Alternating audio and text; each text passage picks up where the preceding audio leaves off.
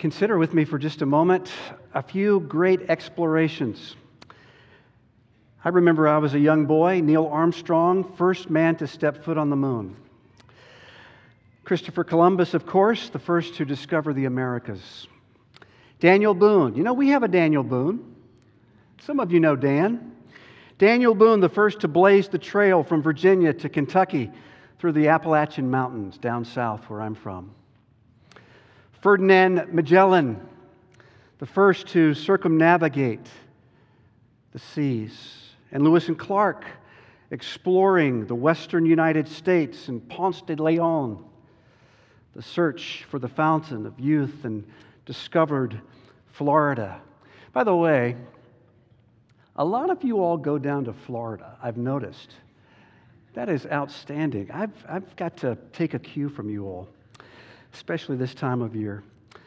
Sir Edmund Hillary, the first to reach the summit of Mount Everest. Great explorations, and yet, the greatest of them all is for you and for me to receive and to answer God's call to discipleship. Every Christian is a disciple, a learner, a follower of Jesus. But not every Christian understands what it means to take personal responsibility for their own spiritual growth and to help others grow. Some exciting news is brewing. Pastor Wayne is actually in the early stages of, of leading an important conversation to help Harvest Church explore and excel still more in our Christian discipleship. So stay tuned for more in months to come.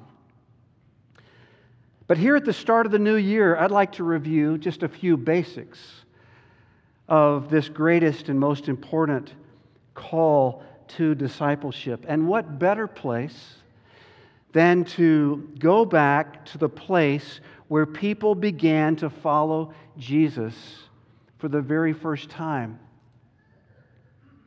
John chapter 1, verses 35 through 51. Let me read the text for us.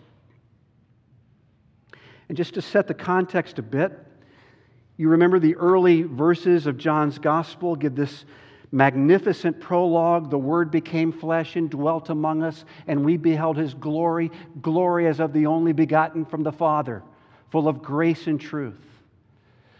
And having introduced the theme of his gospel, John gives witness to John the Baptist's ministry. But then he pivots because John is the forerunner of Jesus himself.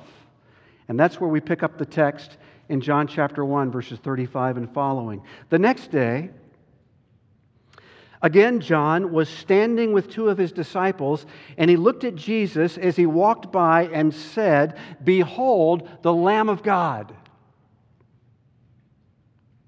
The two disciples heard him say this, and they followed Jesus. Jesus turned and saw them following and said to them, What are you seeking? And they said to him, Rabbi, which means teacher. Where are you staying? And he said to them, Come and you will see. So they came and saw where he was staying, and they stayed with him that day, for it was about the tenth hour. One of the two who heard John speak and followed Jesus was Andrew, Simon Peter's brother. He first found his own brother Simon, and he said to him, We have found the Messiah which means Christ. And he brought him to Jesus, and Jesus looked at him and said, You are Simon, son of John. You shall be called Cephas, which means Peter. The next day, Jesus decided to go to Galilee. He found Philip and said to him, Follow me. Now, Philip was from Bethsaida the city of Andrew and Peter. Philip found Nathanael and said to him, We have found him of whom Moses in the law and also the prophets wrote, Jesus of Nazareth, the son of Joseph. Nathanael said to him, Can anything good come out of Nazareth? Philip said to him, Come and see. Jesus saw Nathanael coming toward him and said of him, Behold, an Israelite indeed, in whom there is no deceit. Nathanael said to him, How do you know me?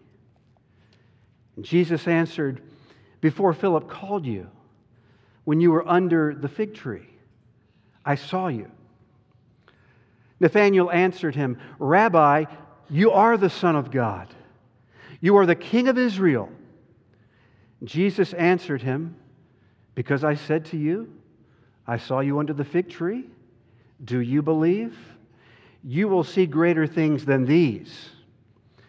And he said to him, Truly, truly, I say to you, you will see heaven opened and the angels of God ascending and descending on the Son of Man.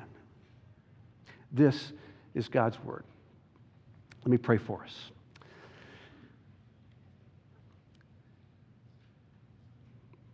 Our Father, we thank you for giving us window into these earliest days. And we pray that by the power of your Holy Spirit, you would, you would take us there, that you would open the eyes of our hearts that these encounters with the Lord Jesus then would be just as real to us tonight. Would you help us? Would you wake us and open the eyes of our hearts and that we might see you, and in seeing you, we might love you and in loving you, we might be determined to live all of our days for you, to your glory. And this we pray in Jesus' name. Amen. You notice verses 35 through 37, there's this transition from the ministry of John to the ministry of Jesus. And then in verses 38 through 51, we're looking at two days and four encounters with Jesus. First, two disciples, Andrew and John, they encountered Jesus. Second, as a consequence, Simon encounters Jesus. Third, Philip encounters Jesus. Fourth, as a consequence, Nathanael encounters Jesus. And these earliest encounters with Jesus have a twofold significance. On the one hand, in these early disciples of Jesus, the church, we, God's people, are given a reliable witness to the life and ministry of Jesus.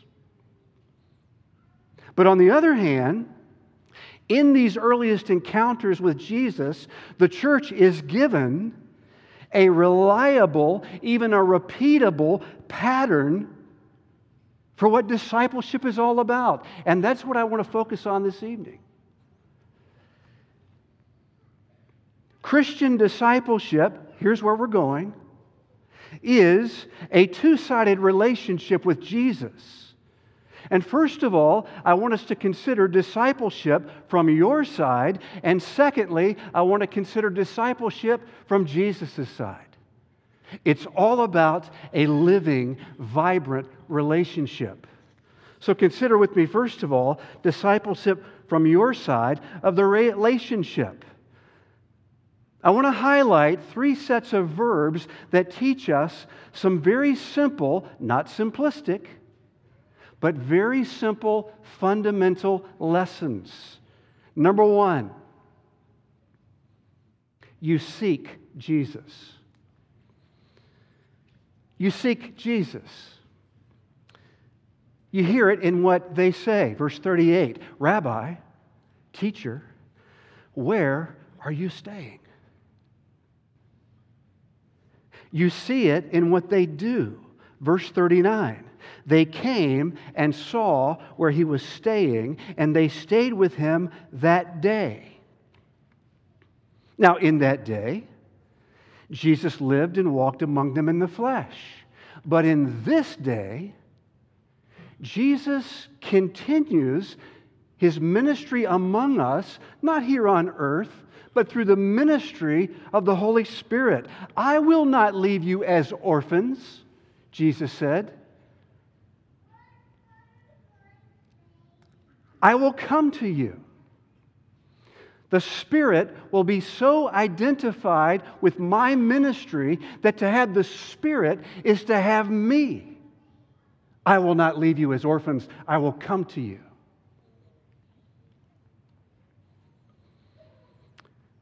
And where two or three are gathered in my name, there am I among them. People can point you to Jesus. That's helpful. As John said to his disciples, Behold the Lamb of God. But there is no substitute for you to have personal contact with Jesus. That is essential to becoming a disciple. You must come and see Him for yourself. That's first of all, you seek Jesus. Secondly, when you seek Jesus, honestly, from the heart, you find Jesus. Andrew looks intently at Jesus and says to himself, verse 41, We have found the Messiah. They're looking honestly, with humility. Philip looks intently at Jesus and says to himself, We, verse 45, have found him of whom Moses in the law and also the prophets wrote. What's going on here? Most people think that you only have one set of eyes eyes of the flesh that can see the person in front of you. But the Bible teaches that we have a second set of eyes, eyes of the heart, by which we must come to see the Messiah in front of us. One of my favorite passages, John chapter 3. Nick at night Remember the story? Nicodemus in the night comes. Rabbi, we know there's something about you. Jesus says, Truly, truly, I say to you, unless one is born again, he cannot see the kingdom of God. The apostle Paul teaches us in 1 Corinthians chapter 2, the natural person does not accept the things of the spirit of God, for they are folly to him. But miracle of miracles, he goes on to say, we have received the Spirit who is from God. Why? In order that we might understand the things freely given to us by God. God, who said, Let light shine out of darkness, has shone in our hearts to give us the light of the knowledge of God in the face of Jesus Christ. Eyes of the heart. He opens the eyes of the blind by the Spirit. When you seek Jesus, you find Jesus. I remember it was October 1982. I was a sophomore at the University of North Carolina. I was a church goer. I was a moral person, but I was not a Christian. I remember standing up in front of the congregation and saying yes to questions I had no idea what they were about. I was going through the motions. Can you relate? Is that part of your story? But I didn't even realize it, that the Spirit of God was was doing something. I didn't even know what it meant to be drawn to God, but He was working. And I found this desire to, to learn more about Jesus. And I remember going to a five night lecture series in Carmichael Auditorium in downtown Chapel Hill, where Dr. Billy Graham was speaking to college students. And I remember Wednesday night, the lights went on. And I remember walking away through campus with my father.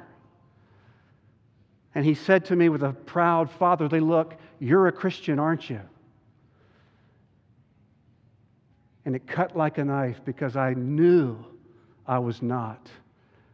I was a moral, church going person, but I was not a Christian. But I wanted to be.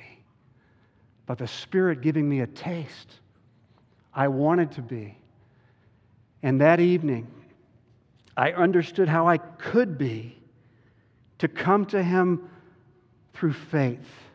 I began to grow as a young Christian. I went on a missions trip and in 1984, I'm, I'm having my morning devotion and I'm, and I'm reading through 2 Corinthians chapter 4. And, and I'm at a place in my life where I'm confused and I, I don't know what my life is going to look like going forward. And I remember reading these words from the Apostle Paul The love of Christ controls us. Because we have concluded this that Christ died for all, and therefore all died. And he died for all that they who live should no longer live for themselves, but for him who died and was raised on their behalf. And it cut me like a knife. To live for him, no longer for myself, but to live for him. I'm growing as a disciple. I remember one morning coming to the Lord's table. For a couple of weeks, I had been reading in 1 Peter and meditating like, like, like taking a passage of Scripture. Philippians, uh, 1 Peter chapter 3, verse 18, like a tea bag, and let it get steep in the, my soul, just thinking about it. Christ died for sins once for all, the just for the unjust, in order that he might bring us to God. And I remember coming to the table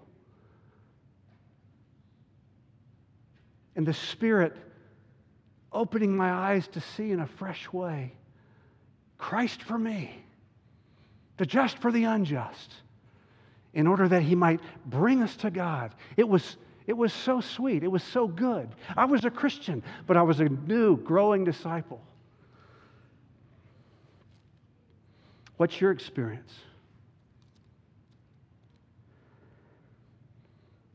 Maybe you're like me. Maybe you grew up in the church. Maybe a Reformed church. Perhaps you went to a Christian school.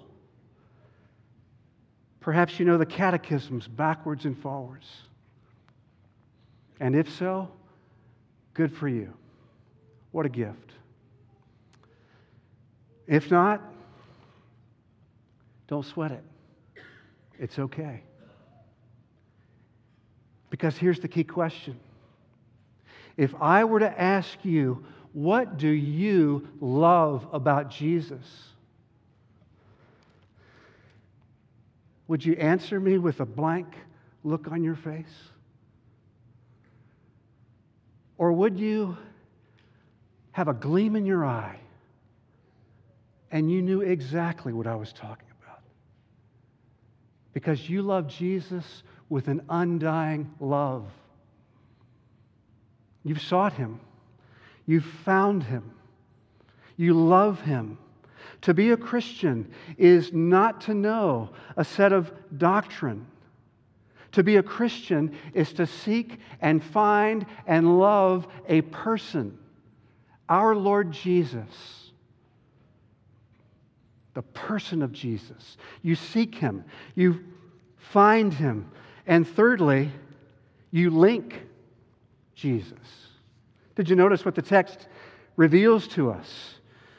By finding your friend for Jesus. Verse 41 Andrew found Simon. Philip found Nathanael. Verse 45. You link Jesus by telling your friend of Jesus. Verse 41 We have found the Messiah. Verse 45 We have found him of whom Moses and all the prophets spoke. You find your friend, you tell your friend, you bring your friend to Jesus. Verse 42 Andrew brought Simon. Verse 46 Philip said to Nathanael, Come and see. You link Jesus. What's happening here? What's going on?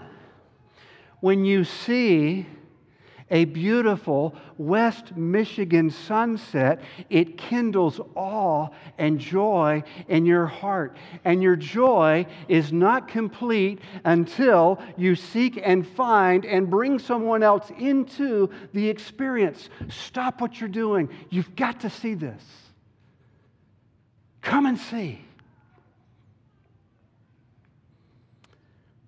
Who has linked you to Jesus? Steve linked me to Jesus.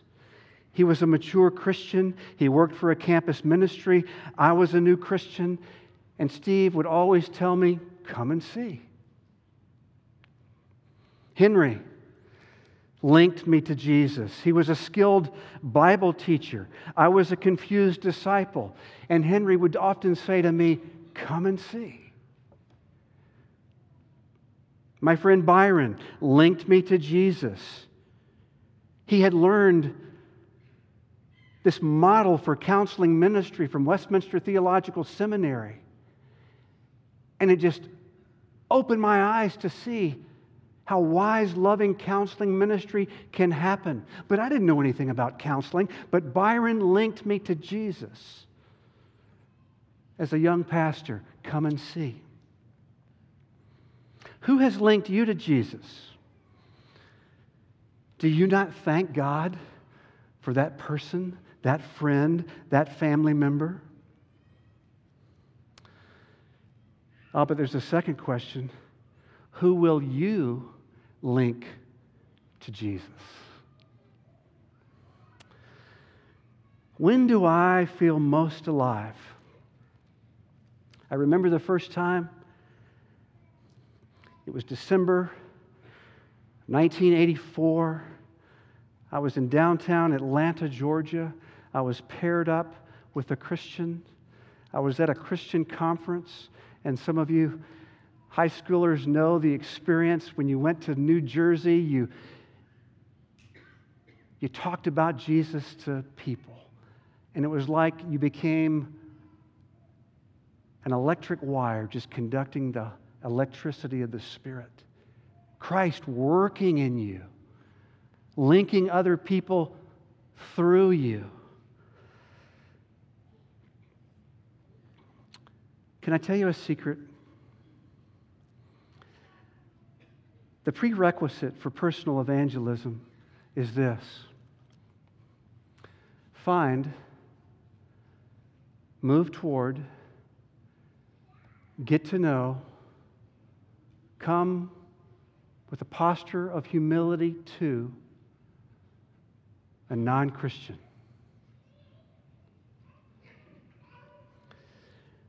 I remember the summer of 2020 when we were getting to know each other, when Cindy and I came up and we were getting to know you all, and you all were getting to know us. And I remember right before I came, I think it was U.S. News and World Report. I was I was just looking up top cities in America.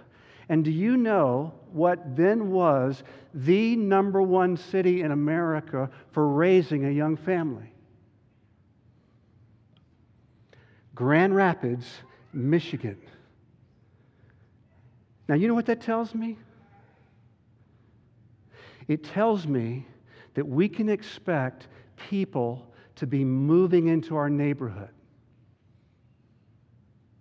many of them who are unbelievers, many of them who know nothing of Jesus.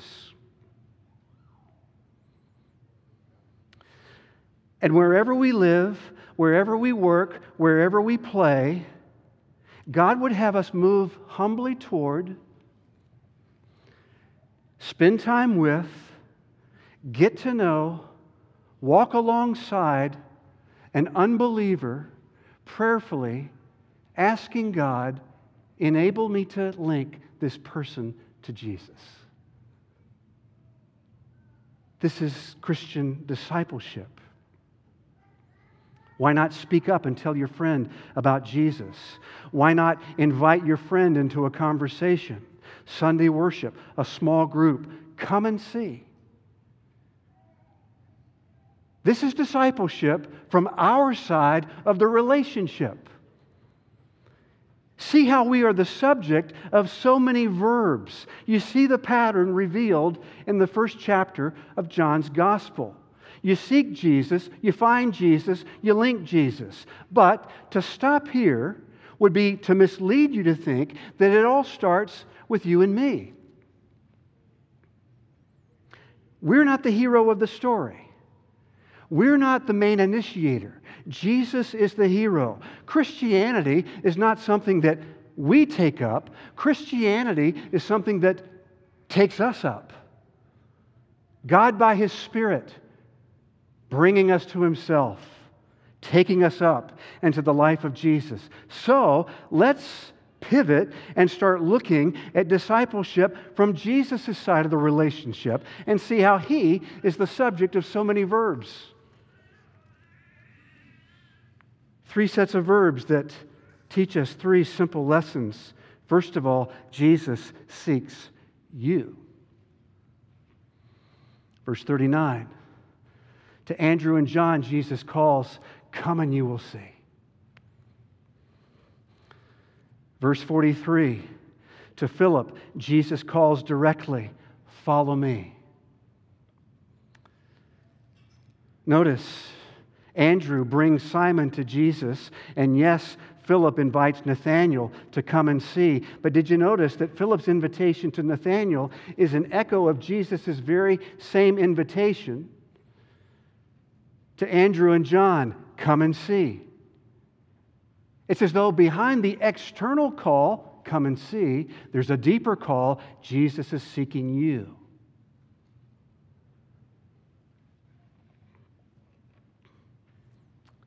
Has everyone, anyone ever had this experience? You, someone brings you to a Sunday school class, someone invites you to a men's breakfast, someone recruits you for a missions trip, and you get up and go, and you take it all in, and you come out on the other side, and then it dawns on you behind your friend's invitation was a deeper invitation. Jesus was seeking me. That's why I'm here. He wanted me to be there.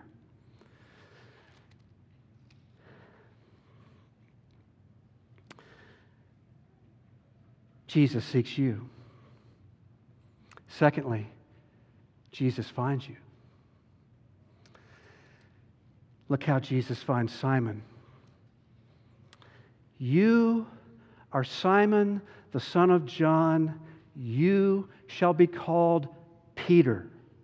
Verse 42. It is a very searching diagnosis. Jesus knows what Simon is by nature. In Jewish culture, names unveiled something of the character of the person. You remember from Genesis chapter 29, Simon or Simeon was the name of Jacob's second oldest son. And you remember his sister Dinah was horribly defiled, and Simeon ruthlessly avenged the rash and impulsive character of Simeon was mirrored in Simon. Jesus sees Simon, who Simon is by nature. But notice how Jesus gives a very hopeful prognosis. Jesus knows what Simon will become by grace. In the Bible, naming and renaming a person signals the authority that Jesus has over the person. Jesus says, You shall be called the rock man. Like a slab of granite, you will be my solid and reliable witness. And upon your witness, the witness of the apostles, I will build my church. So maybe you find yourself in a worship service, or maybe in a counseling conversation, or on a short term missions trip and you, you come to find out that, like Simon, Jesus has found you out. He knows who you are by nature, and you lament. But He shows you who you will become by his divine grace. And you begin to rejoice. Jesus finds you. Notice how he finds Simon. Notice, secondly, how he found Nathanael. Verse 47 Behold, an Israelite in whom there is no deceit. On hearing Philip, Nathanael is skeptical. Come on. What an insignificant town. Can any good thing come out of Nazareth? And on seeing Nathanael, Jesus is nevertheless impressed. Jesus sees and loves and approves Nathanael's purity of heart, this straightforward quality. He says what he means, he means what he says. Unlike down south where everyone's just so nice. He's more like a West Michigander. He shoots straight with you. And Jesus loves that straight shooter. Behold, an Israelite in whom there is no guile, no deceit. You remember Jacob. His name literally means trickster, deceiver. And you know that story. But not so with Nathanael. He's a plain speaker. And Jesus sees to the bottom of Nathanael. Before Philip called you, when you were under the fig tree, I saw you. I found you. It's an interesting statement in the prophet Micah. The prophet speaks of the day, the coming day, when every man will sit under the fig tree. Chapter 4, verse 4. It's a figure of speech where, where that's the location under which God's people will, will listen to God's law and meditate on His Word. So it's very possible, some commentators think, that Jesus is saying, when you were having your morning devotions, when you opened up the text and you were listening to what I say in my Word, I was there. I saw you. In fact, I was the very person you were seeking. I was the very person revealing myself to you in the law. Jesus sees you like that. He reads you like an open book, a little disturbing but it's also very liberating. The piercing gaze of Jesus brings you out of the dark, even as it brought Nathanael out of the dark. He breaks down all the resistance, and Nathanael says, You know me. You are the Son of God. You are the King of Israel. Jesus seeks you. Jesus finds you. And finally, Jesus links you. Did you notice verse 50 to Nathanael, Jesus says, Because I said to you, I saw you under the fig tree, do you believe? You will see greater things than these. And then he turns to all of his disciples and says, verse 51 Truly, truly, I say to you, you all will see heaven opened and the angels of God ascending and descending on the Son of Man. It's an allusion to Jacob's dream. Genesis 28. Recall, Jacob comes to a certain place to spend the night. He takes a stone for a pillow to lay his head down on, and he goes to sleep. And Jacob had a dream. Behold, there was a ladder set up on the earth, and on top of it reached to heaven. And behold, the angels of God were ascending and descending on it. And behold, the Lord stood above it and said, I am the Lord, the God of Abraham, your father, and the God of Isaac. The land on which you lie, I will give to you and to your descendants. Behold, I am with you and will keep you wherever you go. And I will bring you back to this land, for I will not leave you until I have done what I have promised you. Then Jacob awoke from his dream. And from his sleep he said, Surely the Lord is in this place, and I didn't know it. And he was afraid and said, How awesome is this place! This is none other than the house of God. This is the gate of heaven. And he named that place Bethel, which means house of God. So, what is Jesus saying? in alluding to Jacob's dream. He's saying to the disciples then, and he's saying to you tonight, I, Jesus, am the ladder between heaven and earth. God comes to you through me, and you come to God through me. I am the house of God. I am the gate of heaven. I am the meeting place between God and man. And what Jacob could only dream, you will actually see in me. And you read the Gospels, and you begin to see and love the way Jesus links you to heaven. He links you to give you a new standing before God. God counts your sin as belonging to Jesus.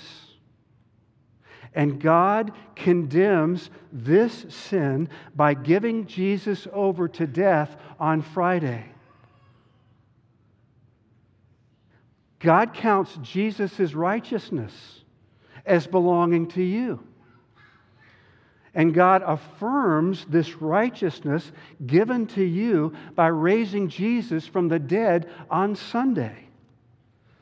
And because of this great exchange, God has given you a new standing before Him through Jesus. But you say, You don't understand Jesus.